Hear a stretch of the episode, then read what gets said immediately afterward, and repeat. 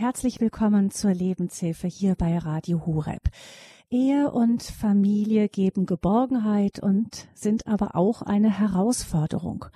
Man lebt eng zusammen, kann sich nicht ausweichen und wenn Kinder da sind, wird man immer wieder über seine Grenzen hinaus strapaziert.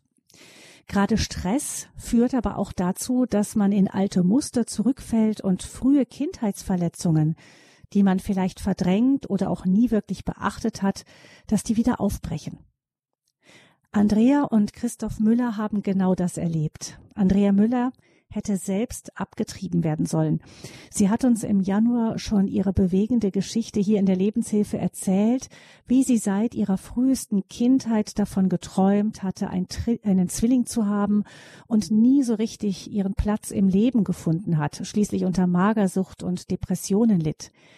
Dann aber erfuhr sie als Jugendliche, dass sie den Abtreibungsversuch ihrer Mutter überlebt hatte, aber ihr Zwilling gestorben war. Mit dieser Erkenntnis setzte ein langer innerer Heilungsweg ein. Diese Geschichte von Andrea Müller finden Sie, liebe Hörerinnen und Hörer, zum Nachhören im Podcast von Radio Horeb unter dem Titel ich sollte abgetrieben werden. Versöhnung mit einer besonderen Geschichte. Das war die Lebenshilfe vom 13. Januar dieses Jahres. Natürlich können Sie die auch beim CD-Dienst bestellen, wenn es Sie interessiert, unter 08328 921 120. Heute ist Andrea Müller wieder unser Gast in der Lebenshilfe, Dienste mal gemeinsam mit ihrem Mann Christoph Müller. Denn obwohl sie sich schon vor ihrer Ehe jahrelang ähm, auf einen Heilungsweg gemacht hatte, auch begleitet, sind doch alte Ängste und Unsicherheiten in der Ehe nochmal neu an die Oberfläche gespült worden. Wie sich das auf ihre Partnerschaft ausgewirkt hat und wie auch ihr Mann durch die gemeinsame Aufarbeitung bei sich selbst unheile Muster und Dynamiken entdecken konnte, darüber sprechen wir in dieser Sendung, ehe wir uns trennen, wie alte Verletzungen die Partnerschaft vergiften. Uns zugeschaltet aus Berlin begrüße ich nun ganz herzlich Andrea und Christoph Müller. Herzlich willkommen. Dankeschön. Vielen Dank. Ähm, Sie leben beide in Berlin. Christoph Müller, wenn Sie ein bisschen mehr sprechen, hört man dann auch, dass Sie aus der Schweiz stammen, aber Sie sind auch schon äh, sehr lange in Berlin. Sie sind beide seit 28 Jahren verheiratet, haben drei Kinder. Herr Müller, Sie waren ähm, früher Musiker, engagieren sich oder sind Musiker, haben Vollzeit als Musiker gearbeitet, engagieren sich aber inzwischen auch Vollzeit, so wie ihre Frau in dem Verein Schwanger. Du bist nicht allein. Den haben sie vor fünf Jahren gegründet und ähm, äh, machen das also eben beide mit vollem Engagement inzwischen. Äh, Frau Müller, was ist da Ihr Ansatz? Also unser Ansatz äh, gilt wirklich allen Frauen in Not, ganz besonders den Schwangeren in Konfliktsituationen. Uns ist es ganz wichtig, diese Frauen in der derzeitigen Situation im Konflikt zu beraten, zu begleiten, nach Lösungsansätzen mit ihnen zusammen gemeinsam zu suchen diese dann umzusetzen und im bestmöglichen Fall die Mutter bis zur Geburt des Kindes und dann auch bis zum zweiten Lebensjahr des Kindes zu begleiten. In wöchentlichen ähm, Beratungsangeboten, die wir stellen, aber auch in allen anderen Angeboten. Auch nach einem Schwangerschaftsabbruch sind wir für die Frauen da. Das heißt, Sie, das ist eine sehr umfassende Beratung. Sie haben auch gesagt, dass Sie nach der ähm, letzten Sendung im Januar auch einiges an Rückmeldungen bekommen haben von unseren Hörerinnen und Hörern, die sich bei Ihnen gemeldet haben. Das heißt, das ist ein Thema auch bis hin auch in gläubige christliche Familien hinein. Ja, tatsächlich. Und äh, das ist jahrelang auch meine Vermutung gewesen und die hat sich nun bestätigt und ich freue mich sehr darüber, dass die Nachfrage wirklich so groß ist.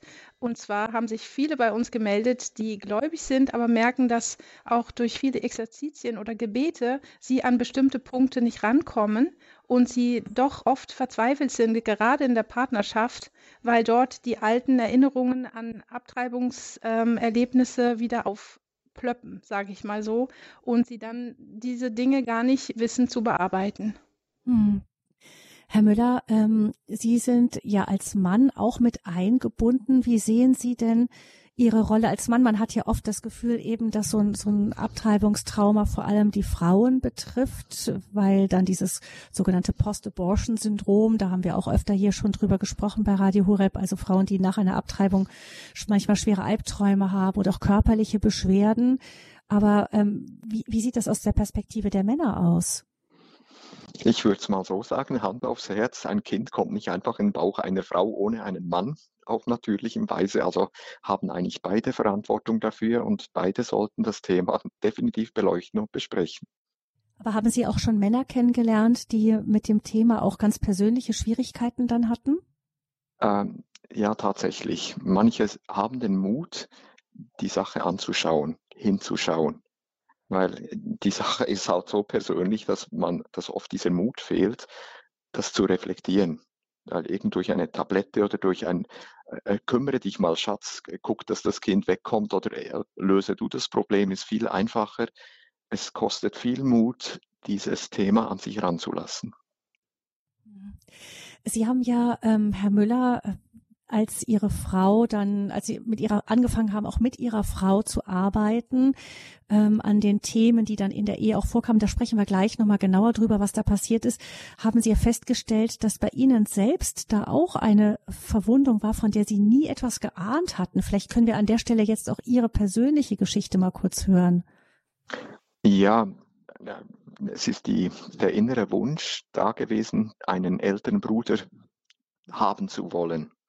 Und der kam erst hoch, als ich in dem Thema mit meiner Frau das besprochen hatte und sie mit meiner Mutter gesprochen hat und gefragt, ja, war denn vor mir schon mal jemand?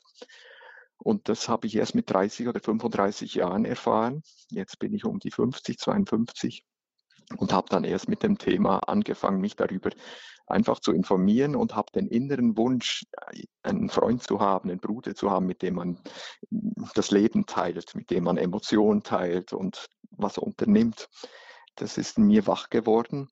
Und das stille Gefühl, da wäre noch jemand, hat dann meine Mutter bestätigt, weil sie durch einen äh, Abgang, den sie hatte, einen Abort nicht gewollt, einfach das selber erlitten hat. In der Zeit hat meine Mutter ihren eigenen Vater verloren und hat dann auch noch ihre eigene Trauer verarbeitet. Und das ist dann auch so ein Gefühl, was mich begleitet hat. Und so hat es bei mir angefangen, mich mit dem Thema zu be äh, befassen. Da wäre noch jemand in unserer Familie, der irgendwie fehlt. Das heißt, Sie haben dann im Grunde auch so ein, das Gefühl von Ihrer Frau nachvollziehen können, die ja schon als kleines Kind äh, im Grunde hat sie uns damals erzählt, gespielt hat, dass ein Zwilling da ist, sich mit ihrem fiktiven Zwilling unterhalten hat. Also da hätte eigentlich noch jemand sein sollen. Ähm, und bei Ihnen war es eben nicht durch Abtreibung, sondern durch eine Fehlgeburt im Grunde. Das kann auch passieren. Das ist richtig. Und irgendwie hat dann dieser innere Wunsch oder diese Frage ein Ende genommen, dass ich wusste, aha, das ist ein, das ist ein Kapitel, was noch nicht bearbeitet ist oder nicht aufgeholt. Und so hatte ich die Möglichkeit, auch im Gebet, ich habe Gott gesagt, na gut, dann fehlt mir tatsächlich was, könntest du das, was mir fehlt, wieder in Ordnung bringen, könntest du das aufarbeiten? Und da gibt es eine kurze Geschichte, die kann ich erzählen. Ich bin mit meinen Kindern zur Schule gefahren, drei Kinder im Auto, Grundschule, fahre los und plötzlich kommt eine so eine Trauer, ein Weinen über mich, über den Verlust das, oder das Wissen, ich hätte einen Bruder gehabt, dass ich über eine halbe Stunde im Auto geweint hatte. Und meine Kinder äh, wussten nicht, Papa, was ist mit dir los, warum weinst du? Und ich habe dann unsere Jüngsten, die waren ungefähr sieben, acht in der Zeit, habe ich gesagt, ja, Angelina, es ist so, äh, der Papa hat vernommen, dass dein Bruder da gewesen wäre, ich den habe und ich jetzt weiß, dass, äh, dass ich den hätte. Er ist zwar nicht mehr da, es ist alles in Ordnung, mach dir keine Sorgen. Es ist jetzt einfach die Traurigkeit über diesen Verlust. Und da, so hat diese innere Heilung bei mir angefangen, über dieses Weinen und Trauen. Mhm.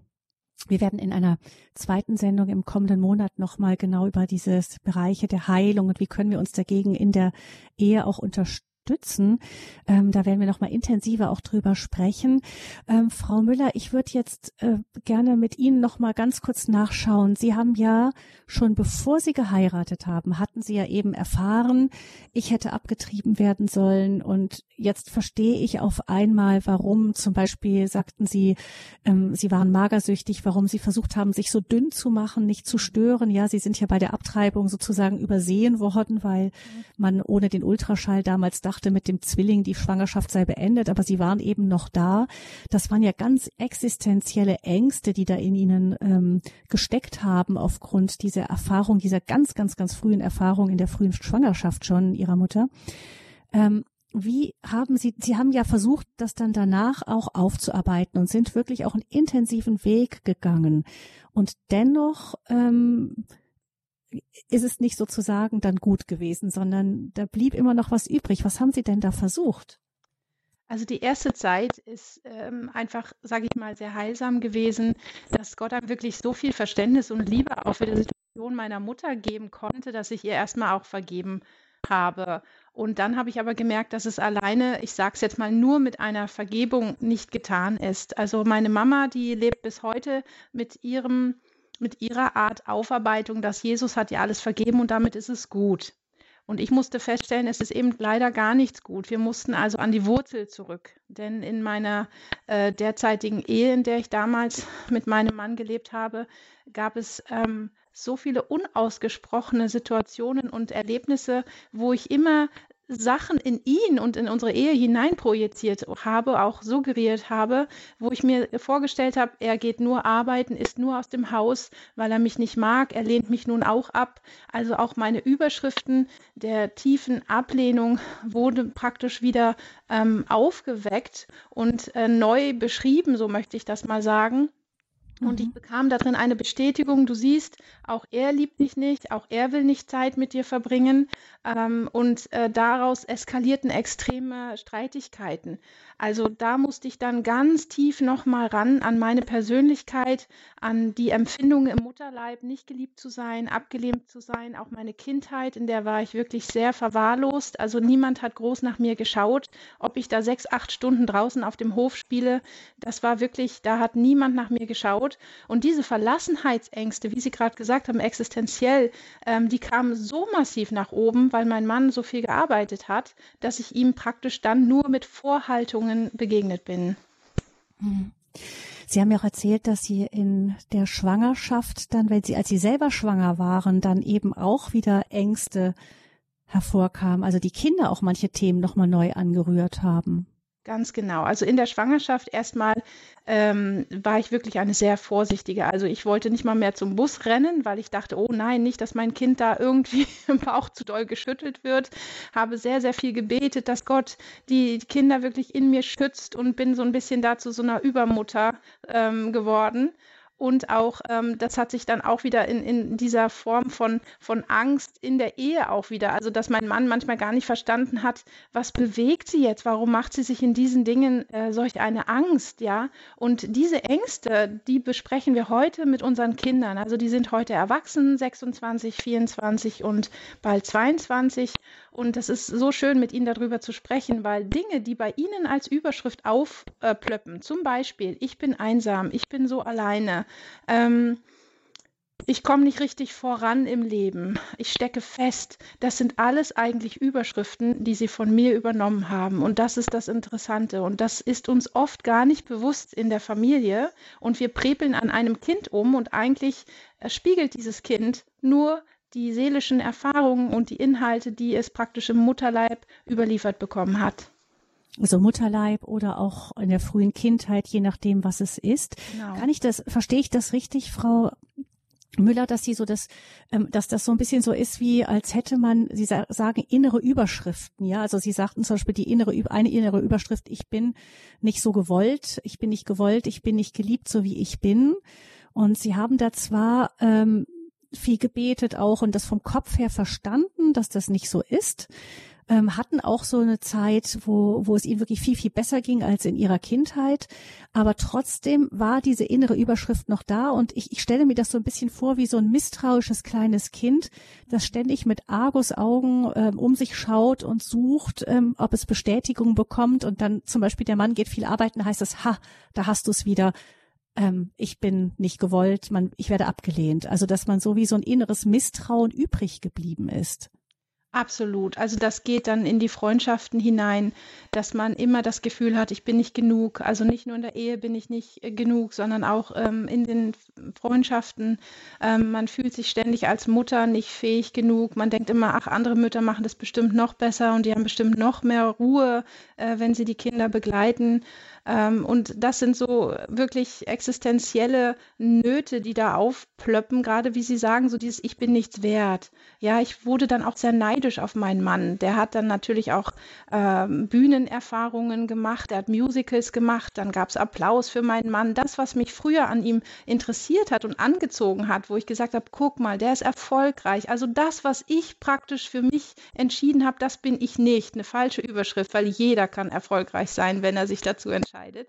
Aber damals war diese Überschrift, also eben, mich will keiner und dann kam das auch so. Die Ablehnung kam aus der Freundesecke, ähm, dass man den Christoph, sage ich mal, mehr mochte. Und das haben wir dann alles in der Ehe praktisch, ähm, ja, im Streit ausgetragen. Also wir haben immer geschaut, wer ist schuld, dann wer kann höher, weiter, besser. Wir haben praktisch wie so ein Battle angefangen, um uns gegenseitig äh, zu beweisen. Und das ist natürlich wirklich Gift für eine Ehe. Herr Müller, ich äh, stelle mir vor, dass ähm, wenn da so, so ein existenzielles tiefes Loch ist, ähm, beim Ehepartner, ähm, dann wird man wahrscheinlich erst einmal so instinktiv versuchen, dieses Loch zu füllen. Der andere fordert das ja dann auch ein. Der sagt also, ich fühle mich nicht geliebt, zeige mir, dass du mich wirklich liebst. Ähm, aber das ist ja dann ein unglaublicher Stress. Das ist tatsächlich so, wie Sie das sagen. Ähm, das, da würde ich gerne ein bisschen noch früher hingehen. Meine Mutter hatte auch durch eine gewisse Lebenserfahrung nicht die Möglichkeit, diese Bindungsfähigkeit als Kind mir zu geben, dass ich also nicht ein sicheres, gebundenes Kind war, wie man das so sagt, sondern mir oft ähm, mich äh, selber regulieren musste, mir helfen musste. Und so habe ich das von Kindheit geübt, gelernt. Das, was mir gefehlt hat, eine gewisse Verwahrlosung, eine gewisse emotionale Bindungsunfähigkeit, ähm, dann selber zu regulieren.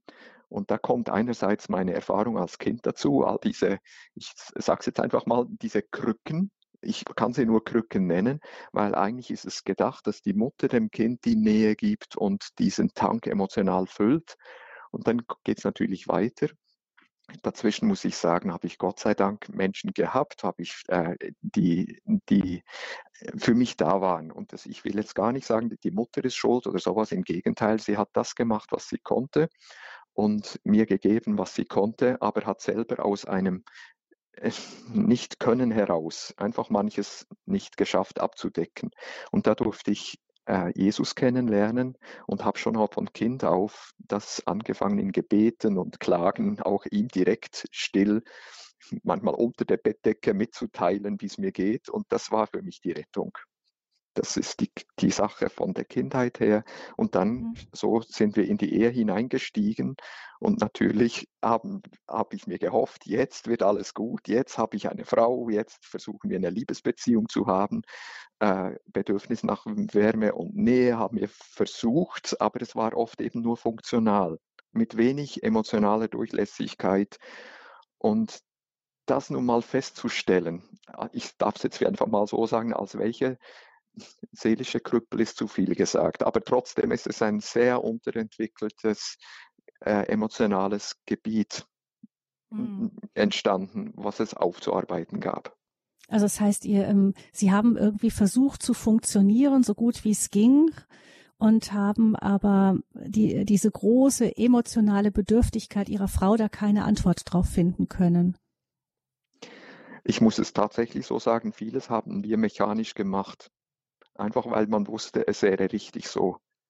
aber die Wärme da drin oder die Echtheit, die Authentizität hat gefehlt, die Nähe, ich würde jetzt mal einfach so sagen, die herzliche Nähe hat zu der Zeit gefehlt und ich kann sagen, Gott sei Dank, dieses Thema war ein sehr langer Weg, hat auch wehgetan, vieles anzuschauen, anschauen zu müssen und eigene Nöte, eigenes, das eigene Loch, wie Sie sagten, anzuschauen.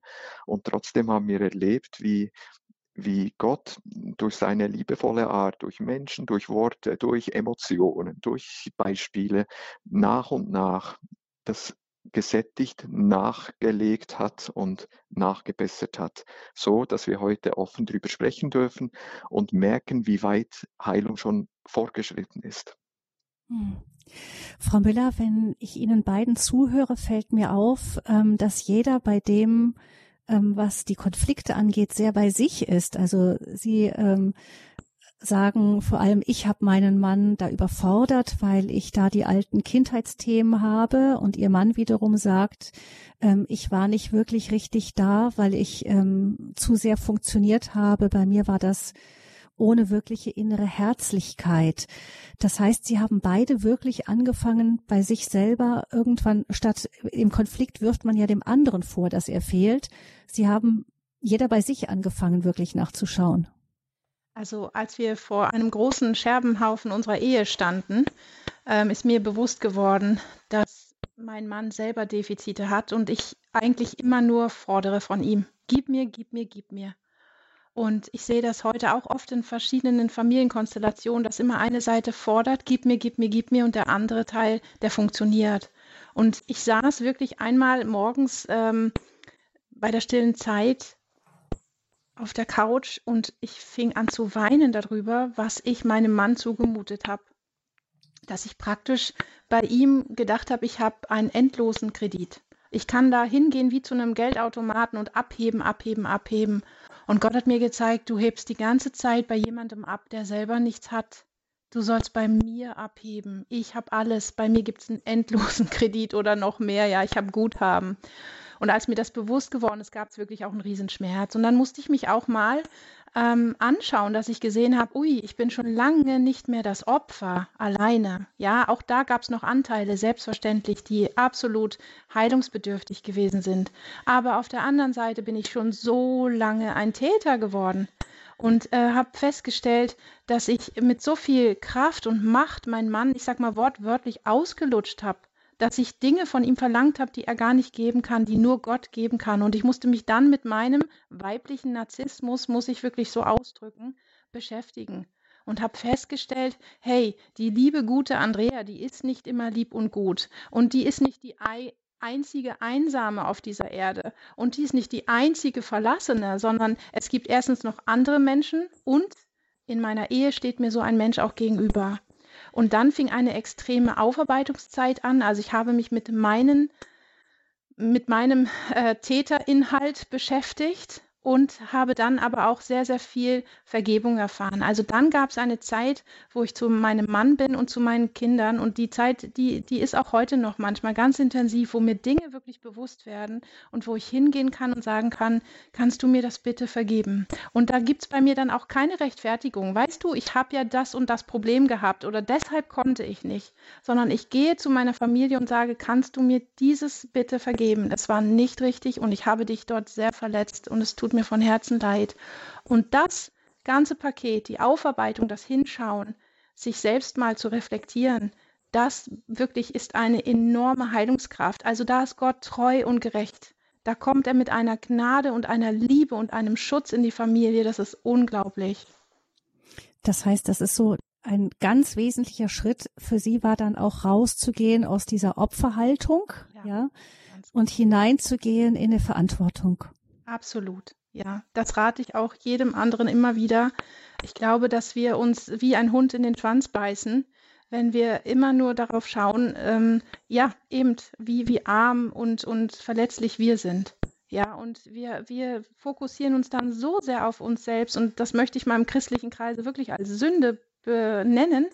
Das ist echt Götzendienst an uns selber. Und das kann Gott nicht segnen. Und wir sitzen dann oft in der stillen Zeit und sagen, heile mich, rette mich. Aber es geht die ganze Zeit um mich, mein, mir, lieber Herrgott, segne diese vier. Und Gott sagt, fokussiere dich jetzt auf mich. Ich werde dich heilen. Aber ähm, schau auch weg von dir. Schau mal woanders hin. Ja, es, es gibt nicht nur dich alleine.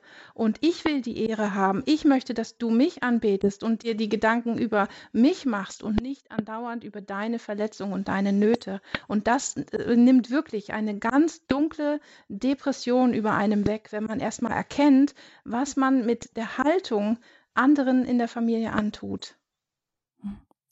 Herr Müller, ähm, das bedeutet, dass ähm, aber nicht, äh, dass man im Grunde sagt, na ja, ich bin an allem schuld, sondern Gott bittet uns dann, sagen Sie, wirklich bei unserem Teil nachzugehen und ähm, mal so diese Frage von Schuld einfach mal beiseite zu legen. Verstehe ich das richtig? Wir haben ja, oder ich habe selber das von Kind auf äh, erleben dürfen, dass Gott nah ist und gerne Schuld vergibt, weil es nicht darum geht, äh, irgend, durch Leistung ihm zu gefallen. Und ich habe sehr früh im Leben erkannt, äh, dass ich nicht durch Moral oder durch Einhaltung von Gesetz zu dem, äh, zu dem, zu der Gunst kommen kann oder zu der Nähe, erstens bei Gott und zweitens bei Menschen, indem ich alles richtig mache. Sondern das Besondere, was ich als Kind erlebt habe, ist, dass ich bedingungslos geliebt bin. Und das würde ich tatsächlich sagen, ist für mich ein Geschenk. Irgendwie hat Gott ein Fenster aufgemacht in meinem Herzen, dass ich das begriffen habe und so auch wusste, ich bin hilfsbedürftig, aber er, Gott liebt mich, auch wenn ich jetzt gleich wohin gehe und was, was bewusst falsch mache. Die Liebe ändert sich trotzdem nicht. Aber wie Sie vorhin sagten, die Verantwortung, was nachher daraus entsteht, das ist nachher die zweite Sache. Aber mit diesem Guthaben, darf ich es mal vielleicht so sagen, mit diesem, dieser vorauslaufenden Gnade oder des Wissens, äh, ich gehöre trotzdem zu Gott und er steht trotzdem zu mir, auch wenn ich vielleicht gerade wieder was falsch mache, war eine wunderbare Basis, mich selber und auch meine Frau damit in dieses Geschehen hineinzunehmen. Mhm. Ehe wir uns trennen, wenn alte Verletzungen die Partnerschaft vergiften. Das ist unser Thema heute in der Lebenshilfesendung. Unsere Gäste sind Andrea und Christoph Müller, die, die den Verein Schwanger, du bist nicht allein gegründet haben und die selber auch eine sehr spannende Geschichte auch in ihrer Ehe haben. Wir freuen uns, wenn Sie, liebe Hörerinnen und Hörer, diese Sendung mit Ihren Fragen, vielleicht auch mit Ihren Erfahrungsberichten bereichern. Es geht um alte Verletzungen aus der Kindheit, die in die, in die Partnerschaft mit hineingetragen werden, in die Familie mit hineingetragen werden, wie sich die Auswirkungen. Wenn Sie Fragen haben, können Sie gerne anrufen, jetzt unter 089 517 008 008. Das ist die Nummer zur Sendung Ehe wir uns trennen, wenn alte Verletzungen die Partnerschaft vergiften. 089 517 008 008. Sie können sich natürlich auch melden, ohne Ihren Namen zu nennen, einfach anonym dann sagen, das ist genauso okay. 089 517 008 008. Und nach einer Musik geht es weiter im Gespräch mit Andrea und Christoph Müller.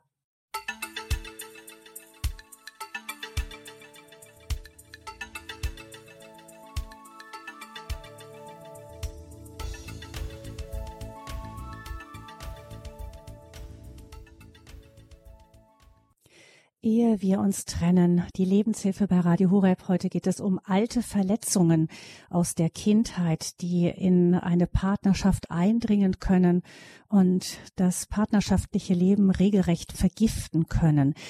Andrea und Christoph Müller haben das erlebt. Andrea Müller hatte durch ähm, den Versuch der Abtreibung durch ihre Mutter eine tiefe kindliche Verletzung, ein wirkliches Trauma mit in die Ehe genommen, das zwar oberflächlich bearbeitet war, aber in der Tiefe noch nicht wirklich geheilt und dadurch die Partnerschaft stark belastet hat.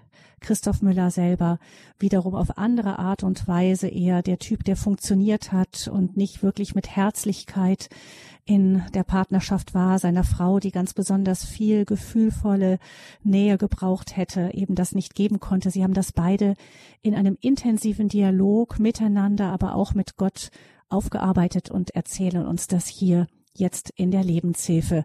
Sie, liebe Hörerinnen und Hörer, können auch anrufen mit Ihren Fragen an Andrea und Christoph Müller unter unserer Hörernummer 089 517 008 008. Eine erste Hörerin meldet sich anonym. Herzlich willkommen. Guten Morgen. Guten Morgen. Wir hören Sie. Es geht um Folgendes. Mein Mann und ich sind seit 50 Jahren verheiratet. Mein Mann ist Zwilling. Ich bin Einzelkind. Es ging bisher gut und in letzter Zeit geht es mehr um Machtkämpfe bei uns. Wie der Vorredner schon sagte, habe ich ihn früher bewundert, wie er noch berufstätig war. Jetzt ist er zehn Jahre in Rente. Ich habe durch Erziehung bedingt auch immer zu Hause alles am Laufen gehalten und jetzt ist er zu Hause und es funktioniert nicht mehr. Auch mit seinem Zwillingsbruder, also muss ich sagen, wo ja äh, ein sehr intensives äh, Verhältnis besteht, in Sachen auch, es braucht keine Worte, wir verstehen uns so, stimmt das Verhältnis nicht mehr so. Es geht bei ihm, glaube ich, hauptsächlich um Abgabe von, von Macht, ja. Und es ist sehr schwierig. Also die, die Rück, wenn sich im, im Leben etwas so verändert, dass jemand, der berufstätig immer weg war und dann nach Hause kommt, dann gibt das natürlich Umbrüche. Man ist dann eng zusammen und dann ähm, funktioniert vielleicht die alte Aufteilung, die man in der Ehe, die alles so ein bisschen über Wasser gehalten hat, eine Weile nicht mehr. Aber vielleicht die Frage an Andrea und Christoph Müller, ob Sie mit dem, was unsere Hörerin sagt, etwas anfangen können. Ich weiß nicht, ob ich kurz antworte. Ähm, es ist erstmal so, dass sich natürlich erstmal das Leben komplett verändert und Männer sich doch relativ häufig mit dem Beruf identifizieren. Und jetzt fällt so ein großer Anteil im Leben weg. Und ähm, Männer reagieren meistens nicht eben mit der Form von Trauer, indem sie sagen, ich bin so traurig und äh, mir fehlt was, so wie wir Frauen, sondern sie ähm, reagieren oft mit Rückzug oder Distanz oder auch mal mit Aggression. Ähm, und das ist natürlich sehr schwierig für Sie als Partnerin, äh, damit umzugehen. Ähm, wichtig vielleicht, was wir Ihnen heute so im, im Radiobeitrag mitgeben können, ist vielleicht, auch wenn man schon in der Ehe weit vorangeschritten ist, zu gucken, wo sind unsere Bedürfnisse. Äh, haben wir jemals über unsere Bedürfnisse gesprochen? Und man muss jetzt ja nicht zum Partner gehen und sagen, ähm, also ich habe gehört, ich soll jetzt mal nach deinen Bedürfnissen fragen, sondern mal zu schauen, ähm, ob man die Fragen so stellen könnte. Geht es dir gut? Fehlt dir die Arbeit? Ähm, wie, wie, geht es dir in der derzeitigen Situation? Hast du Wünsche? Vielleicht auf diese Art ähm, einen Dialog wieder anfangen. Das wäre jetzt so ähm, erstmal ja mein Beitrag dazu. Ja, danke. Aber dazu muss ich sagen, mein Mann setzt sich nicht mit sich auseinander. Er, er würde das auch nie zugeben. Mhm. Vielleicht darf ich als Mann dazu sprechen und sagen, ja, willkommen im Club, Mann, je nach Prägung. Äh, ein Mann durfte zu unserer Zeit auch nicht Schwäche zeigen, weil er einfach durchhalten musste. Genau. Vielleicht sogar aus der Kriegsgeneration. Ja. Äh, es gab gar keine Variante. Mhm. Es ging einfach nur ums Überleben und ums, ums Durchhalten, ums weiten Karren weiterschieben. Ich muss es mhm. jetzt einfach mal so sagen. Mhm. Man weiß, das ist richtig, die Richtung stimmt, egal wie, ich mache es mit eigener Kraft durch, egal ob ich draufgehe oder nicht. Mhm. mhm. Ähm, das ist vielleicht der Hintergrund, mehr muss ich dazu nicht sagen. Ja, und aber ich würde ihn so animieren dazu, mit ihm gemeinsam das zu schaffen, dass er mehr Emotionen zulässt. Wenn er Emotionen zulässt, dann wird er sofort cholerisch, dann fängt er an zu brüllen. Mhm. Wir haben gestern die Sendung erst gehabt ähm, über die männliche Emotionen, Aggressivität und so weiter war da alles Thema mit Markus Hoffmann. Ich weiß nicht, ob Sie die Sendung hören konnten. Vielleicht können ja, Sie sie auch nachhören. Podcast anhören, gell? Ja, genau. Im Podcast von gestern, die Sendung, hat sich genau ja. mit dem Thema mhm. beschäftigt. Mhm, vielleicht, äh, Herr Müller, äh, ist das Erste, was wir als Frauen in so einem Moment vielleicht auch machen können, einmal erst einmal verstehen, warum das so ist. Mhm. Ja, manchmal haben Frauen ja auch die Fähigkeit, einfach ähm, ohne es jetzt, wir versuchen es dann immer, Frau Müller, sagen Sie, korrigieren Sie mich, wir versuchen es dann immer vielleicht so ein bisschen plump und sagen, wir wollen doch reden, wir müssen reden und so, und der andere geht immer weiter zurück. Manchmal gibt es subtilere Wege, die so ein bisschen elastischer sind vielleicht auch. Ja, ist tatsächlich so. Also ich fand immer sehr äh, interessant. Mein Mann hat auch damals nicht sehr viel mit mir sich unterhalten, aber ähm, wir hatten äh, gute Gespräche, wenn wir zusammen Auto gefahren sind. Da konnte ja, mein. Mann ganz viel von sich mhm. erzählen mhm. und diese Momente nutzen. Zum Beispiel wirklich jetzt zu sagen, fahren wir gemeinsam zum Baumarkt, fahren wir gemeinsam da und dahin. Mhm. Und vielleicht ist das eine kleine Tür oder ein offenes Fenster mit dem Mann in ein paar gute Gespräche ähm, zu kommen. Mhm. Aber ansonsten, ich kann das sehr, sehr gut verstehen. Man möchte den Umstand einfach ändern als Frau. Mhm. Und ähm, ich durfte in meinem Leben wirklich feststellen, dass wenn ich gesagt habe, okay, was kann ich jetzt da trotzdem zu beitragen, ohne dass ich sauer bin und sage, immer muss ich das tun, mhm. dann wirklich zu Gott gehen und sagen, mhm. gibst du mir die Kraft mhm. und die Liebe, mhm. ähm, etwas zu tun, was ihm gut tut. Mhm. Und interessanterweise kann sich dann manchmal die Situation gänzlich ändern. Wenn wir mhm. anfangen, nicht mehr eben zu sagen, ich will jetzt, dass du dich änderst, dass dieser mhm. Druck auch von ihm abfällt, mhm. sondern wir da vielleicht gucken, was kann ich dazu beitragen. Ja, äh, das andere Problem ist, er gibt ja allen anderen Schuld. Mhm. Mhm. Immer diese Schuldzuweisungen. Ich bin an allem schuld. Also ich. Äh, nicht er, ich. Mhm. Und äh, das führt doch zu nichts. Nein, das ist wahr. Und da ist es auch für Sie ganz wichtig, dass Sie vielleicht eine gute Freundin haben oder jemanden, mit dem Sie sich aussprechen können, um da auch mal Ihr Ventil abzulassen, dass Sie sagen, ich, ich bin nicht für alles schuld. Sie dürfen es aber auch mit Ihrem Mann kommunizieren, dass Sie ihm im, in Ruhe und Frieden wirklich das auch entgegensetzen dürfen. Also das ist auch unsere Verantwortung, zu sagen, nein, mein Schatz oder wer auch immer, ähm, dafür bin ich nicht verantwortlich. Es tut mir leid, aber diesen Schuldschuh, den ziehe ich mir nicht an. Mhm. Meine Frau und ich haben äh, Jahre dieses Weges zusammen äh, durchlitten, wenn ich das vielleicht mal so sagen darf. Ja, es ist, ist nichts so sehr Schönes. Man, ja.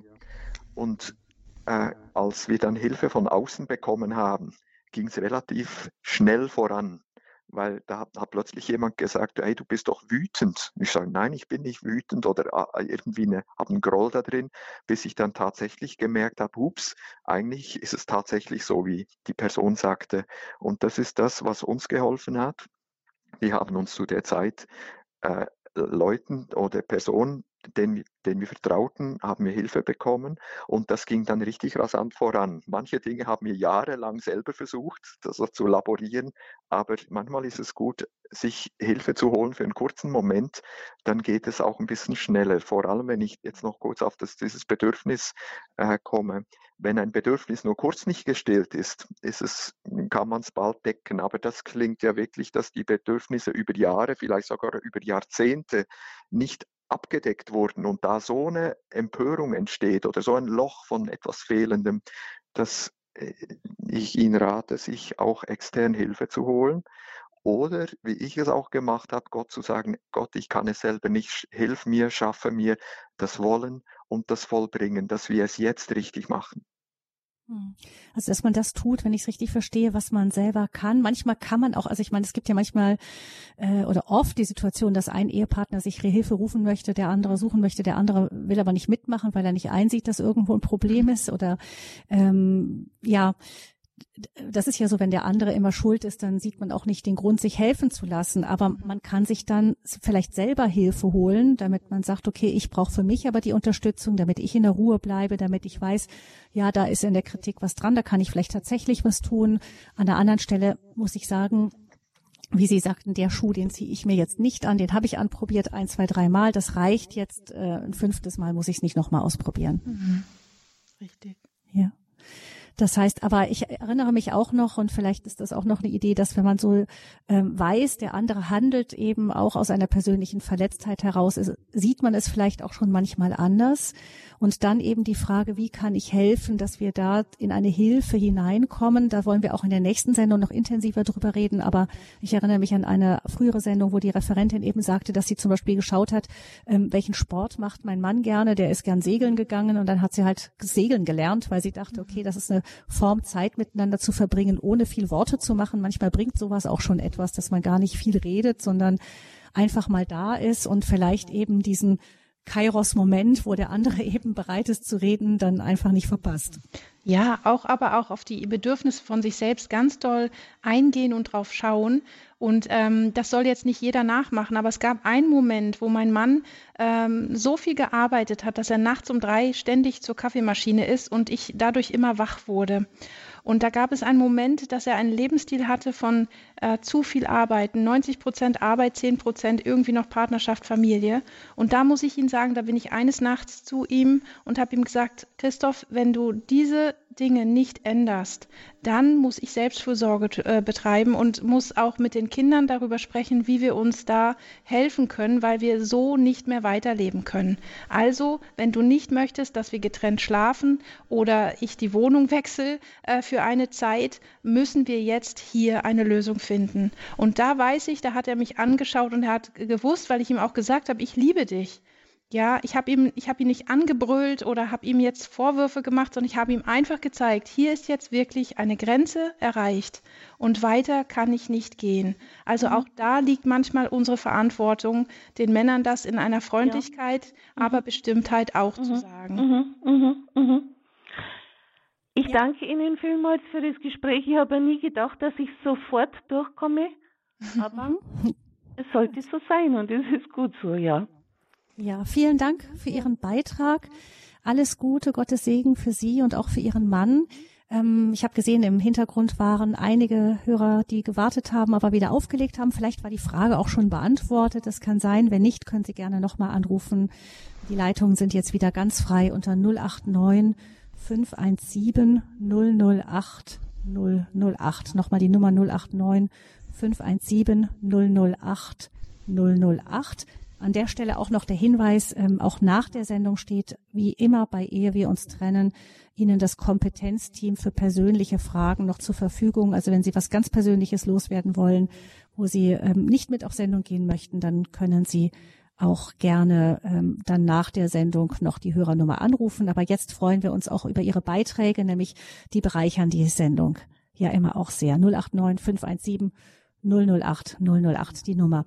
Ähm, Herrn Frau Müller, ähm, man tendiert ja dazu immer, wenn man streitet, ähm, da ist der der aktuelle Konflikt, auch die Gefühle, die damit verbunden sind, sehr groß und man ähm, sieht immer diesen diesen aktuellen Streitpunkt als die Ursache dafür, ja oder auch den anderen, weil er sich eben so und so benimmt.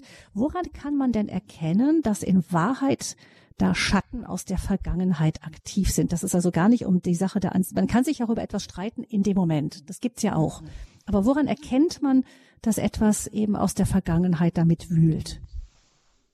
Also ich habe immer festgestellt, wenn es wie ein, ein Schalter in einem, äh, der betätigt wird und man äh, dermaßen in emotionale Rechtfertigungen oder Anschuldigungen verfällt, ähm, sodass das Ganze gar nicht mehr rational zu greifen ist. Also dass man merkt, hups, also hier kommt so eine Welle und hier kommen vielleicht noch Vorhaltungen von Anno irgendwann. Also du hast vor zehn Jahren auch oder du machst das immer ja, oder äh, du verletzt mich so tief, da kann man ja dich gar nicht mehr lieben. Also wenn dann solche Dinge nach oben kommen, so Sätze, die so tiefgreifend sind und auch sehr, sehr verletzend sind, dann sollte man immer zweimal hinschauen, dann ist das wirklich nicht das äh, Tagesproblem, sondern da rührt meistens eine tief liegende Verletzung aus der Kindheit.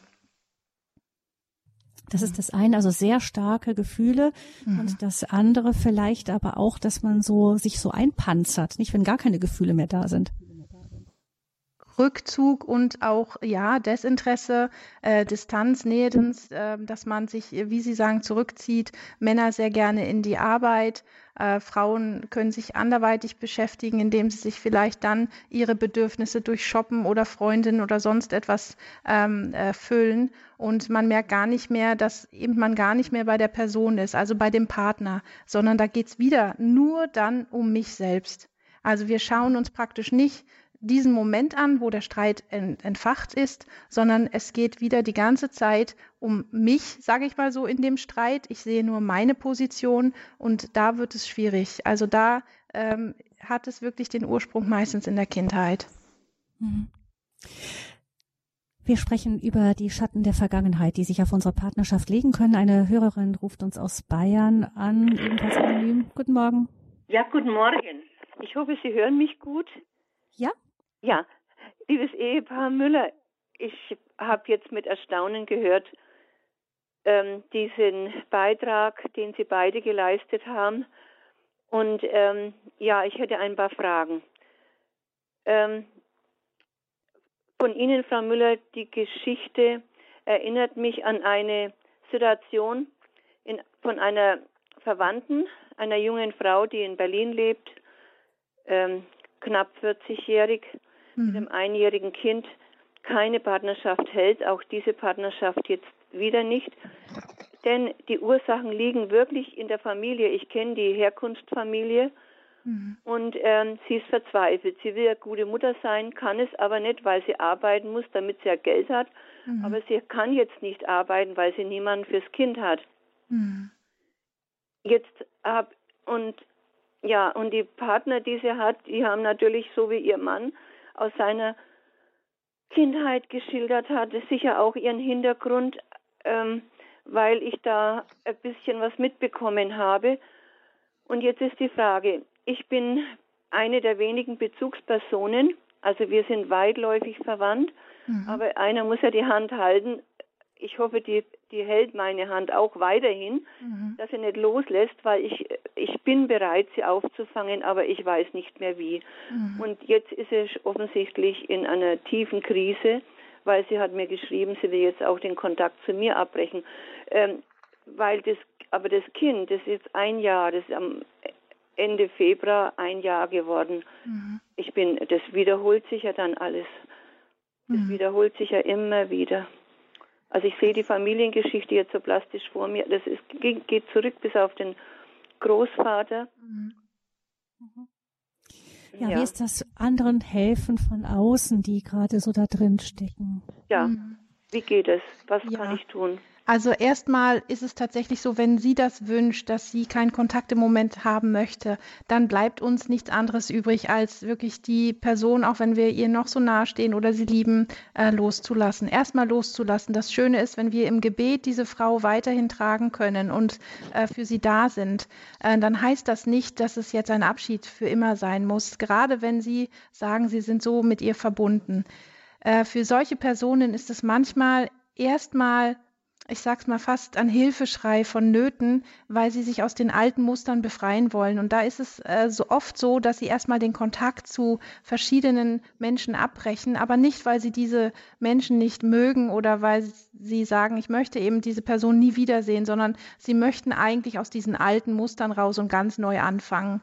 Und deshalb bitte nehmen Sie es nicht persönlich von ihr, sondern ich denke, da ist ein, ein tiefer, wie Sie gesagt haben, Hilferuf. Und ähm, diese Frau im Gebet zu begleiten, begleiten, dass sie ja. an die richtigen Kontakte kommt. Ich glaube, das ist gerade ganz, ganz wichtig.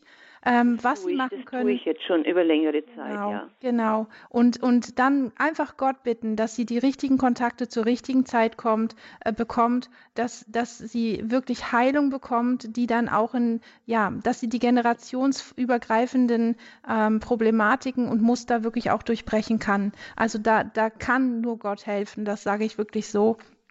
Anders ist es nicht möglich, da rauszukommen.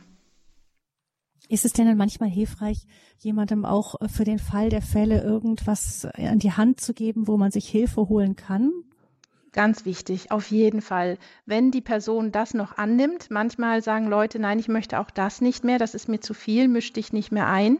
Äh, das ein bisschen abzutasten, aber dann selbstverständlich immer gerne ähm, vermitteln und sagen, wenn du aber mal ganz doll Hilfe brauchst, hier ist eine Adresse, da kannst du dich melden. Das ist absolut äh, wichtig und auch wiederum zeigt es der Person, dass sie von ihrer Seite immer noch ähm, wohlgesonnen sind und immer noch an sie denken und für sie da sind.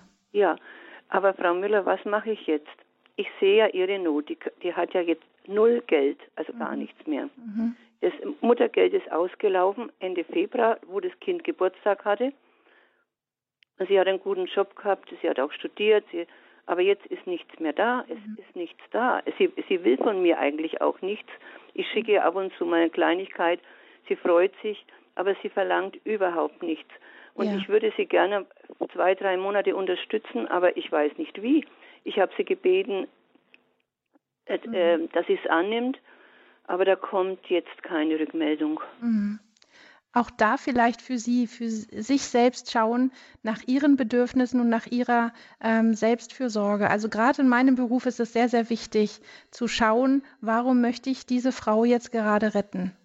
Welche Intention steckt dahinter? Welche Motivation? Was motiviert mich zu sagen, ich möchte jetzt, dass die Frau von mir Hilfe annimmt? Auch da sich selbst nochmal zu reflektieren.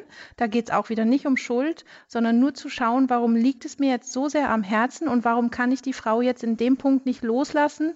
Warum kann ich nicht zugucken, wie in der Bibel beschrieben ist, wie der Sohn ja bei den Schweinen lebt? Ähm, gibt es manchmal Momente, wo wir das aushalten müssen, wo diese Person diese Erfahrung tatsächlich braucht, wo sie äh, diesen Weg ähm, dann zurück zum Vater nur findet, wenn sie vielleicht leider mal ganz unten gewesen sein muss. Und auch da sie im, Begle im Gebet zu begleiten und zu schauen, ähm, ja, was, welches Bedürfnis haben Sie? Warum ähm, möchten Sie so gerne, dass Ihre Bekannte dort Verwandtschaft ähm, ist es oder weitläufig. Verwandtschaft genau äh, jetzt ihre Hilfe annehmen soll? Das sind Ja. die verwandtschaftlichen Verbindungen, weil wir uns in der Familie immer unterstützt haben. Mhm. Wenn einer in Not war, äh, das war einfach selbstverständlich und sie hat jetzt aber wirklich niemanden. Mhm. Mhm. Aber sie weiß ja, denke ich, wenn ich sie richtig verstanden habe, dass wenn sie wollte, dass sie da wären. Das haben sie ihr, glaube ich, Ja, das habe ich ihr signalisiert. nicht? Und jetzt wäre so. noch die Frage in Berlin. Sie ist ja alleinerziehend, hat offensichtlich auch keinen großen Bekanntenkreis. Ähm, Gibt es eine Anlaufstelle, wo sie vielleicht äh, eine Tagesmutter finden könnte fürs Kind? Denn sie würde eine Arbeitsstelle, hätte sie. Sie ha- hat äh, einen guten Job gehabt und den wird sie auch wieder kriegen. Vielleicht können sie Ähm, stundenreduziert arbeiten, ich weiß es nicht. Vielleicht können wir da ähm, sogar, ist, wir haben im Internet die Kontaktdaten zu Mhm. Herrn Frau Müller stehen. Wenn es dann um was Spezielles geht, wären Sie vielleicht bereit zu gucken, wo, wo, kann, wo könnte man da eventuell Absolut. sich melden? Sie kennen sich ja in Berlin aus, nicht? Ja, das machen wir sehr gerne. Uns einfach kontaktieren über die Homepage, über die E-Mail-Adresse und dann melden wir uns auch zeitnah zurück. Ja, also Sie können dann äh, unter der Hörernummer 08328 921 110, also nicht die Nummer für den Hörerservice 08328 921 110 oder im Internet auf dem Infofeld zur Sendung die Kontaktdaten von Schwanger, du bist nicht allein bekommen und dort eben könnte vor Ort in Berlin geschaut werden. Vielen Dank für Ihren Anruf. Ähm, alles Gute für Sie und auch für Ihre Verwandte. Gottes Segen. Und wir hören weiter hier eine Hörerin aus dem Saarland, ebenfalls anonym. Guten Morgen. Guten Morgen. Ähm, ja, das, Gesa das Gesagte ähm, hat in mir bewirkt, dass ich ähm, diesen Schmerz spüre, ähm, dass mir zum Beispiel relativ spät bewusst wurde, um die 60, ähm, dass ich durch meine Geschichte, also die familiäre Geschichte, meine, meine tiefen Verletzungen im Mutterleib und so weiter, es nie geschafft habe, äh, gesu wirklich gesunde, nahe Beziehungen äh, über das Leben zu gestalten. Ich kannte nicht, was das ist und Mhm. ich war mit diesen Schauspielbeziehungen, Schauspielfreundschaften, ähm, die wurden mir angeboten, die habe ich auch wahrscheinlich, ähm, äh, ja, habe ich auch angeboten. Ähm, durch die Arbeit im Leben und das Beschäftigtsein bin ich überhaupt nicht dazu gekommen, die Sehnsucht oder das, was mir fehlt, darauf auch zu projizieren, dass da keine gesunden Bindungen sind. Mhm. Ich habe versucht, ähm, also auch mit Therapie und ähm, auch bei Pfarrern, Freisprechungen, ähm, habe auch jetzt die Exerzitien gehört vom äh, Pfarrer Anton äh, Dr. Ja, Dr. Anton Lesser, der, der mich da nochmal bestätigt hat, wenn diese ganz tiefen frühen Verletzungen da sind und da nicht wirklich fähige Leute, die gut mit Gott, also wo der Heilige Geist durch sie hindurchdringt, da sind, dann haben sie keine Chance. Und das ist das, was ich im Leben erlebt habe. Ich bin von Therapeut zu Menschen gerannt, ich habe Hilfe im Außen gesucht, wusste nicht, was mit mir los ist. Und Mhm. heute bin ich natürlich an dem Punkt, wo ich sage, nee, das ist so, du bist so, du hast so wenig Werkzeug mitbekommen, du bist so ins Leben gegangen mit mit so wenig und es wurde die, du bist direkt automatisiert, funktionalisiert worden, damit du halt arbeitest und, und so weiter, der Gesellschaft gerecht wirst. Und ich frage, also ich bin an dem Punkt, ich bin jetzt um die 60 und wollte nochmal eine neue Beziehung anfangen, kenne den Menschen seit sechs Monaten und gerade schon wieder an jemand, der genauso oder vielleicht noch mehr Defizite hat. Und äh, mhm.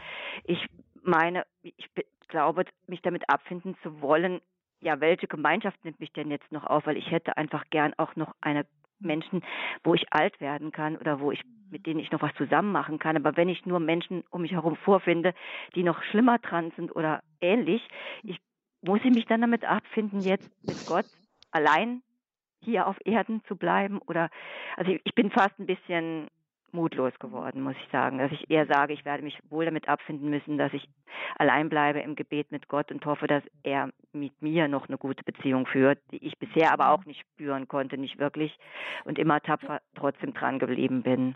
Ja, das, das wollte ich sagen. Gerne Herrn Frau Müller auch noch die Möglichkeit geben, etwas dazu zu sagen. Ja, also Sie dürfen sich auch gerne, wenn Sie möchten, ähm, melden ähm, für ein Erstgespräch. Ich könnte Ihnen da ein paar Tipps und weiterführende Hilfen ähm, geben, wenn Sie möchten. Gerne. Ähm, für heute erstmal geben Sie nicht auf. Ich sage immer, es ist nie zu spät. Ja, selbst wenn man mit 74 noch anfangen kann zu studieren, dann kann äh, Gott auf jeden Fall mit äh, 60 Jahren immer noch Wunder vollbringen, ähm, weil er die ganze Geschichte von Ihnen kennt. Er kennt jede Sekunde, jede Minute Ihres Lebens und er kann jederzeit eingreifen. Und da möchte ich Sie ermutigen, die Hoffnung nicht aufzugeben. Ähm, wir können da auch gerne mal drauf schauen in einem Gespräch, wenn Sie das möchten. Das kann ich ja. Ihnen jetzt so anbieten, ähm, weil Sie haben eine bestimmte Realität, wie Sie es gesagt haben. Sie müssen funktionieren, ähm, Sie müssen der Gesellschaft etwas bieten. Ähm, und das sind Überschriften, wie wir es vorhin schon gehört haben. Und Ihre äh, Realität ist entstanden durch Ihre Eltern und Ihre Herkunftsfamilie. Und da kann man hineingehen und die Wirklichkeit hervorholen. Also wie ist die Realität wirklich? Und dann werden Sie auch andere Beziehungen finden und knüpfen können wenn Sie Danke. Verstehen, dass es bestimmte Überschriften gibt, die gelöscht werden können und die überschrieben werden können. Das wäre schön. So. Ja, danke, ich melde mich. Danke. Gerne. Mhm. Vielen Dank für Ihren Anruf. Vielleicht an der Stelle auch noch der Hinweis, es gibt äh, nicht nur Gemeinschaften für Menschen, die, die völlig heil sind in ihren ganzen Beziehungen. Sowas gibt's wahrscheinlich gar nicht, aber es gibt ja zum Beispiel, ist gar nicht so weit vom Saarland entfernt, auch Waghäusel. Da ähm, finden sich auch Menschen zusammen, die aus schwierigen Familiengeschichten kommen und so eben vielleicht auch sagen, ich habe Angst, eigentlich einsam zu bleiben, aber wir wollen uns im Glauben zusammentun. Es gibt sowas, aber ich denke, mit Ihnen, Frau Müller, wenn man sich mal auf den Weg macht, wirklich an die eigenen Geschichten ranzugehen und es mit Gott ernst macht, dann macht Gott auch mit uns ernst und wird uns dann, Absolut. denke ich, auch führen zu den Menschen, die ähm, die vielleicht auch für uns eine heilende Gemeinschaft so oder so sein können. Mhm. Ja. Dann haben wir eine letzte Hörerin noch aus dem Bayerischen Wald, die ich auch noch herzlich grüße. Grüß Gott, guten Morgen. Grüß Gott. Für ein großes Problem habe ich eine kleine Frage. Denn, ähm, also mein Mann und ich, wir sind seit 20 Jahren verheiratet. Wir, sind, wir haben beide studiert, wir haben beide gute Berufe. Wir, äh, es ist eigentlich alles, alles, jetzt möchte ich fast sagen ideal, aber in, in unserer Ehe erschreckt mich unsere Sprachlosigkeit. Also, es liegt nicht daran, dass wir äh, nicht die Fähigkeit zur Kommunikation haben, aber es ist in dieser Zeit der Ehe eine entsprechende, es ist irgendwie Sprachlosigkeit entstanden. Ich glaube auch, dass wir uns beide noch wirklich lieben. Aber ähm, und jetzt ist meine kurze Frage, wie könnte der erste Schritt ausschauen? Weil ich habe nämlich äh, schon äh, meinem Mann schon vorgeschlagen, wir müssten in eine Eheberatungsstelle gehen, aber er geht davon aus, wenn ich weniger religiös wäre, dann wäre alles in Ordnung. Dann ist, damit ist für ihn das Problem gelöst.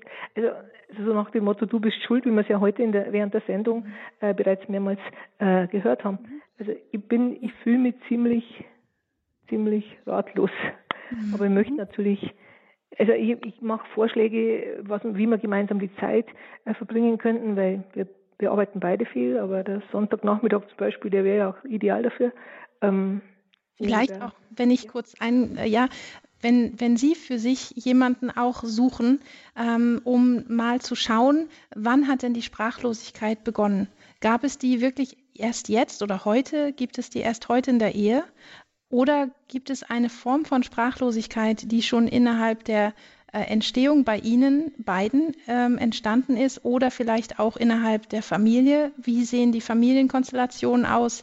Gab es dort gute Gespräche oder eine Innigkeit am, am Tisch zum Beispiel? Oder äh, war es auch mehr die Atmosphäre des Schweigens und des Nichtbesprechens? Da vielleicht auch noch mal hinschauen, mhm. weil dieses, dass man sagt, man hat sich nichts mehr zu sagen oder man war da nie sehr kommunikativ, ähm, das ist auch nicht erst in der Ehe entstanden. Auch da wieder zu gucken, nicht gleich wieder vom Partner zu fordern, der das im Moment gerade gar nicht sehen kann oder sehen will.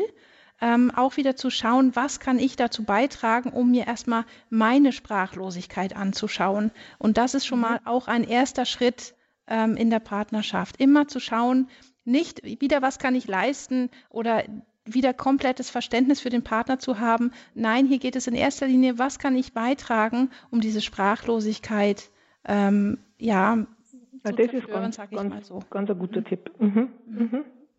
Herzlichen Dank dafür. Gerne. Gut. Vielleicht gibt es ja auch ähm, jenseits von, ich glaube, manch, manche reagieren auch verschreckt, wenn man gleich mit der Therapie kommt. Es gibt ja auch so ein bisschen niederschwelligere Geschichten wie eine eher Freizeit oder es gibt sowas wie die ähm, Genau, so Ehekurse oder so, nicht die, die nicht gleich in die Richtung äh, pathologisch gehen, sondern erst genau. einmal, wir versuchen einfach uns was Zeit miteinander zu nehmen. Klar muss auch der andere dafür offen sein, aber mhm. Mhm. Mhm.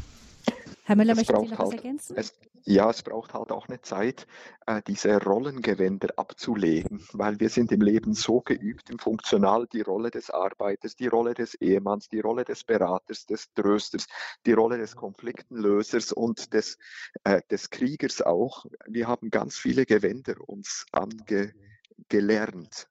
Und irgendwo ist ja die Person dahinter noch, da ist das Ich noch und zu diesem Ich zu finden und auch zu wissen, wer bin ich eigentlich und äh, wie sieht Gott mich persönlich? Welches, womit hat er mich beschenkt? Wer bin ich selbst und wo bin ich da einfach durch diese Rollen abgewichen? Und vielleicht ist es ein Zurückfinden zu sich selbst und dadurch auch ein Zurückfinden zu, zu Gott und zu der Nähe zu ihm, zu dieser wunderbaren, freundlichen Nähe, äh, die jeder Mensch sich so sehr wünscht.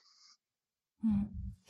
Ein letztes ähm, beschäftigt mich jetzt noch zum Ende dieser Sendung. Wir haben ja festgestellt, dass manche Verletzungen in der Kindheit auch einfach unvermeidbar sind. Sie haben von der Fehlgeburt zum Beispiel gesprochen. Da hat ja überhaupt niemand Schuld dran in irgendeiner Weise. Oder als Eltern sind wir begrenzt. Wir geben unseren Kindern auch äh, einfach, egal ob wir es wollen oder nicht, manches wieder mit, was sich nicht gut auf ihr weiteres Leben ausübt. Wie verhindert man, dass Kinder das weiter mitschleppen? Vielleicht nochmal ganz kurz.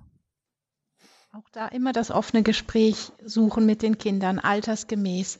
Also wenn man zum Beispiel eine Fehlgeburt erleidet und das Kind ist gerade vier Jahre alt, das älteste Kind, oder ähm, selbst mit zwei Jahren kann man ähm, dem Kind das erzählen. Mama und Papa haben sich ein, ein zweites äh, Geschwisterchen gewünscht und ähm, leider ist dieses Geschwisterkind jetzt im Himmel. Oder wie auch immer man es dann dem Kind altersgerecht erklärt. Was ganz wichtig ist, äh, da sind wir wie bei, dem, bei der Frage zuvor, dass man Schweigen bricht, dass man in der Familie äh, keine Geheimnisse hat voreinander, dass man immer wieder das Gespräch sucht, die Kommunikation und immer in der Wahrheit es offenlegt. Man muss niemals ins Detail gehen, aber damit die Kinder nicht in die gleichen Bahnen kommen oder eben das Gefühl haben, mein Partner, der muss mir jetzt etwas geben, was mir fehlt und sie wissen nicht, was ihnen fehlt, dass, sie, dass man darauf eingeht, um dem vorzubeugen, dass sie diese ähm, Verletzungen oder auch dieses Nichtwissen mit in die Partnerschaft hineinnehmen. Hm. Ja, ich freue mich, dass wir das Thema auch noch weiter vertiefen können. Im kommenden Monat ähm, werden Sie wieder bei uns zu Gast sein. Da schauen wir noch weiter, wie man einem verletzten Ehepartner oder dem anderen als Ehepartner einfach helfen kann. Das wird dann am 28. April sein, ehe wir uns trennen. Wie gehe ich als Ehepartner mit einer verletzten Seele um? Einfach, wie können wir dem anderen am besten helfen? Das ist schon ein bisschen angeklungen in dieser Sendung, aber wir werden das nochmal weiter vertiefen. Diesen Aspekt. Vielen herzlichen Dank für die heutige Sendung. Ihnen, Herr und Frau Müller, dass Sie mit dabei waren hier in der Lebenshilfe und der wieder noch einmal der Hinweis an unsere Hörerinnen und Hörer, sowohl Herr und Frau Müller als auch noch zwei weitere Mitglieder unseres Kompetenzteams stehen Ihnen nach dieser Sendung noch für eine weitere Stunde zur Verfügung. Sie können dann gleich, wenn die Sendung abgeschlossen ist, ähm, wieder an der Hörernummer anrufen unter 089 517 008 008. Wenn Sie Schwierigkeiten in der Ehe haben, jetzt speziell auch vielleicht noch über tiefe alte Verletzungen gerne sprechen möchten, sich ein paar Tipps, vielleicht erste Tipps holen möchten, unter 089 517 008 008 erreichen Sie dann das jeweils nächste freie Mitglied unseres Kompetenzteams. Vielen Dank auch an Sie, Herr und Frau Müller, dass Sie da auch bereit sind, noch weiter mitzuwirken. Die Sendung gibt es zum Nachhören im Podcast, gerne auch zum Weiterempfehlen. Unter der Rubrik Ehe wir uns trennen finden Sie diese Sendung dann in Kürze auch zum Nachhören oder eben als CD. Die können Sie beim CD-Dienst bestellen unter 08328 921 120. Und mit der 1.0 am Ende landen Sie beim Hörerservice und da gibt es dann auch die Kontaktdaten zum Verein Schwanger, du bist nicht allein in Berlin. Vielen Dank, sagt Gabi Fröhlich, Ihnen allen und ganz besonders Ihnen und Ihrer Familie Müller. Alles Gute und Gottes Segen wünscht Gabi Fröhlich.